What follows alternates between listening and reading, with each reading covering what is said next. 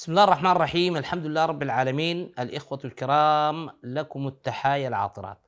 نلتقي مجددا. وفي الحلقة السابقة بعد أن توصلنا من خلال السرد إلى نتيجة على إلى نتيجة أن الذي خط القرآن الكريم هو النبي عليه الصلاة والسلام وحتى لا يكون هذا الأمر مجرد ادعاء. ونحن نعلم أن الدعاوى إن لم تقام عليها البينات فأبناؤها أدعياء يقفز السؤال الموروث أو التصور الموروث في أذهان الناس على أن النبي عليه الصلاة والسلام كان أميا وبالتالي لا يقرأ ولا يكتب وهي إحدى معجزاته كونه أمي ولكن ما هو مفهوم الأمي؟ من أين جاء الربط على أن مفهوم كلمة أمي تعني انتفاء القراءة والكتابة.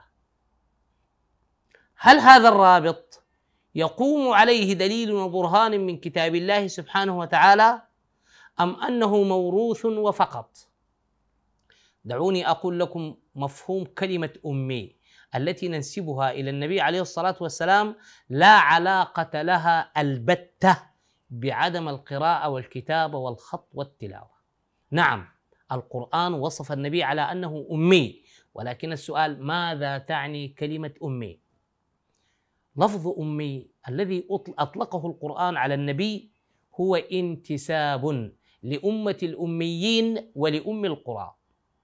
فما فكما أقول أنا سوداني وذاك مصري وهذا ليبي فهذا انتساب. النبي عليه الصلاة والسلام بعث في أم القرى. ولماذا سميت أم القرى بالأساس؟ والأم هي أصل الشيء. حتى مثلا في الكهرباء نحن نطلق على المحول بالأمية.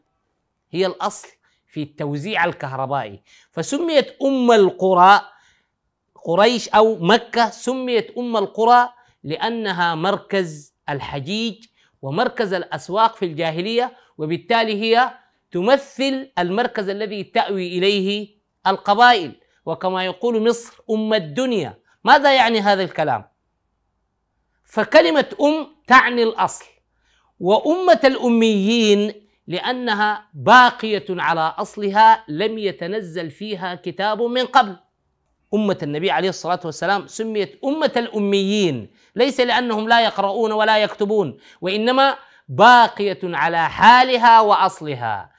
لم يتنزل فيها كتاب أو رسالة من قبل النبي عليه الصلاة والسلام. وإذا استنطقنا آيات القرآن الكريم نرى قوله تعالى فإن حاجوك مخاطبا النبي فقل أسلمت وجهي لله ومن اتبعني وقل للذين أوتوا الكتاب والأميين أأسلمتم؟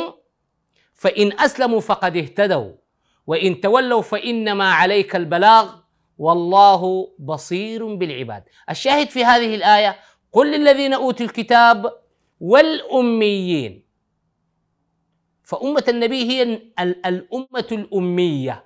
وبالتالي لفظ الأمي هو انتساب لهذه الأمة.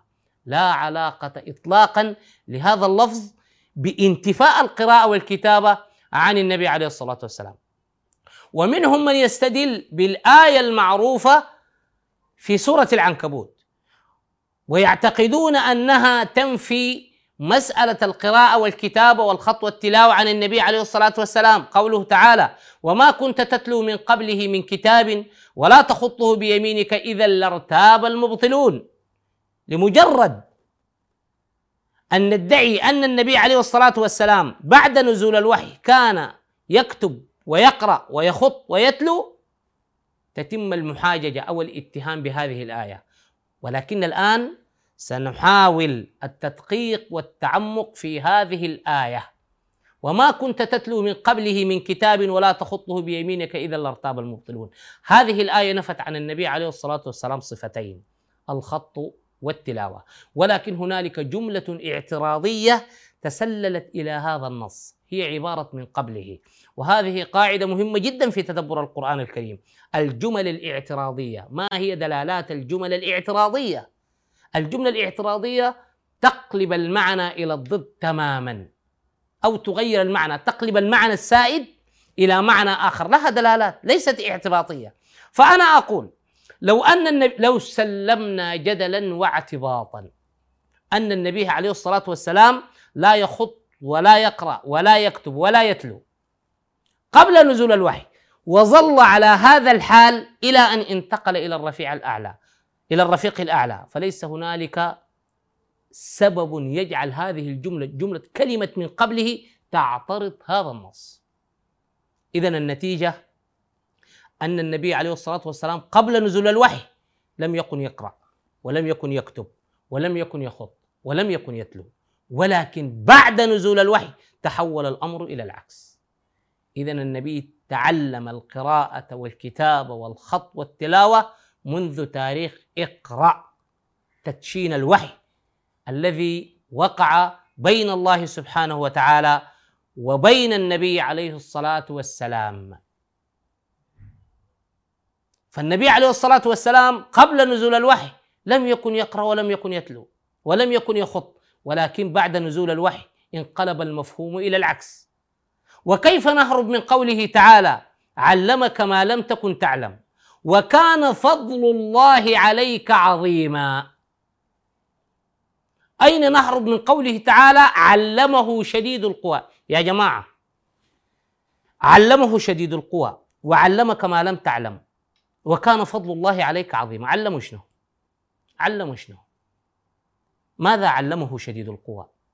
أنت بتعتقد أن نبيك الكريم ونبيك العظيم ما بيخط ولا يفك الخط ولا يتلو ولا يقرأ ولا يكتب. وتقرأ في القرآن علمه شديد القوى وعلمك ما لم تكن تعلم وكان فضل الله عليك عظيما. ماذا علمه؟ فك الخط ما علموك ليه؟ علموك شنو؟ أين نهرب؟ النبي عليه الصلاة والسلام حتى لا يرتاب المبطلون في دعوته. قبل نزول الوحي لم يكن يخط. نعم. وإلا لقال المبطلون أنه جاء بأقوال من سبقوه أو كتب بأقوال من سبقوه. لكن بعد نزول الوحي من تاريخ لحظة إقرأ تحول النبي عليه الصلاة والسلام إلى قارئ وإلى كاتب وإلى خاط وإلى ثالي وبأحسن ما يكون البشر. وفقا لهذه الآية. وأقول لكم برهان واضح. هذه الآية نفت عن النبي عليه الصلاة والسلام وصفين الخط والتلاوة. بل هنالك عشرات الآيات التي أثبتت أن النبي كان يتلو مع أن التلاوة كانت منفية مع الخط. فكيف قبلنا أنه كان يتلو؟ وظللنا على النفي أنه لا يخط. مع أن الآية نفت الصفتين معا. ما كنت تتلو من قبله من كتاب ولا تخطه. طيب هنالك آيات هو الذي بعث في الأميين رسولا منهم يتلو عليهم آياته. رسول من الله يتلو صحفا مطهرة. قد من الله على المؤمنين إذ بعث فيهم رسولا من أنفسهم يتلو. أثبت القرآن التلاوة لأن التلاوة مكررة. بينما لم تأتي آيتان آية أخرى بذكر الخط لأن الخط يتم مرة واحدة. الإثبات الأول على التصحيف. رسول من الله يتلو صحفا لم يكن استصهارا من الذهن ولا من العقل وإنما على التصحيف. وبالتالي تسقط كل الدعاوى على أن على مفهوم كتبة الوحي وأن القرآن رسم على الرقاع واللخاف والورق وسعف الجريد. كل هذا من دس الحاقدين على الإسلام. وحتى تتضح الرؤية في الحلقة القادمة سنبين ما هو الفرق في الدلالة. بين الخط والتلاوة والقراءة والكتابة. لابد وفق القاعدة التي نعمل بها في تدبر القرآن الكريم أنه لا تطابق لمعاني الألفاظ المختلفة في القرآن الكريم. إذا لابد هنالك ضرورة فرق في الدلالة بين مفهوم الخط والتلاوة من جهة والقراءة والكتابة من جهة أخرى. إلى أن ألتقي بكم في الحلقة القادمة. أترككم في حفظ الله ورعايته. السلام عليكم ورحمة الله تعالى وبركاته.